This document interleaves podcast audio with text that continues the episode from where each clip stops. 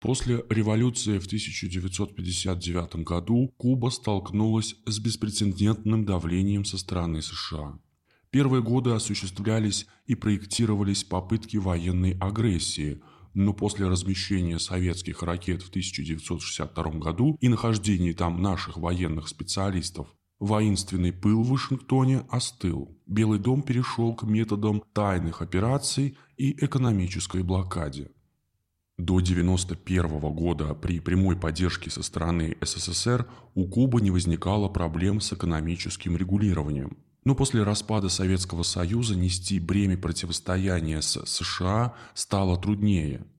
Но Куба не поддалась на шантаж и угрозы со стороны США. После прихода в Белый дом Дональда Трампа политика давления вернулась, и она была продолжена при администрации Джо Байдена – чтобы обойти санкции, руководству Кубы пришлось прибегнуть к ряду вынужденных мер. В июне 2020 года правительство Кубы приняло социально-экономическую стратегию по укреплению экономики и смягчению последствий коронавирусного кризиса. Продолжалась работа над национальным планом социально-экономического развития до 2030 года. По словам президента страны Диас Канель, была принята результативная стратегия, где в качестве отправной точки взяты положения в мире и в стране. Проанализированы общественные дебаты в социальных сетях и академических кругах. Глава кубинского государства отметил, что американская администрация обеспокоена престижем и результатами страны. Кубинский лидер также сказал, что США имеют много средств, а также идеологические лаборатории, поэтому применяют новые медийные модели. С января 2021 года Куба оставила только один вид национальной валюты, а с июля 2021 года пришлось отказаться от использования в обороте наличных долларов в связи с ужесточением санкций со стороны США. Родриго Мальмьерко Диас, глава Министерства внешней торговли и иностранных инвестиций, отметил, что новый портфель возможностей, согласованный с основными стратегическими направлениями национального плана экономического и социального развития до 2030 года, имеет 678 проектов, из них 130 приоритетных. По словам министра экономики и планирования Александра Хиля, Новая кубинская стратегия борьбы с экономическим кризисом опиралась на централизованное планирование. Как и в России, на Кубе также практикуют импортозамещение, чтобы защитить собственное производство. Далее идет регулирование рынка. Объединяются различные экономические субъекты как в государственном, так и в негосударственном секторах. Пятый пункт касается стимулирующей роли внутреннего спроса.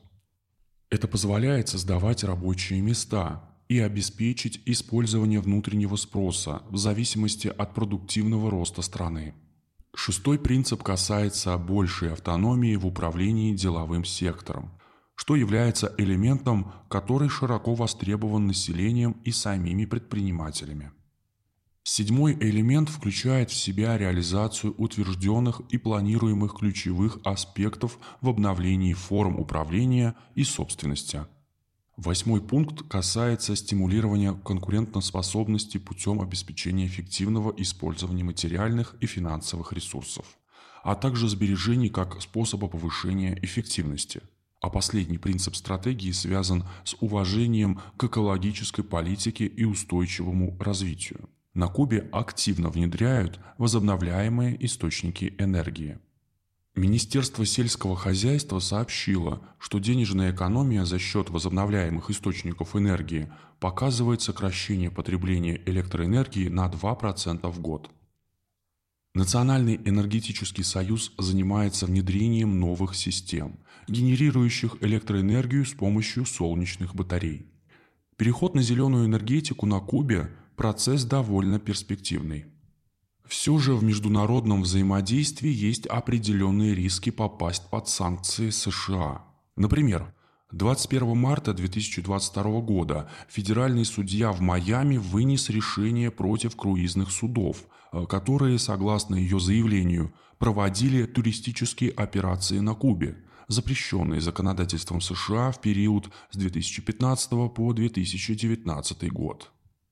Туризм является одним из секторов, наиболее пострадавшим от односторонней блокады со стороны США.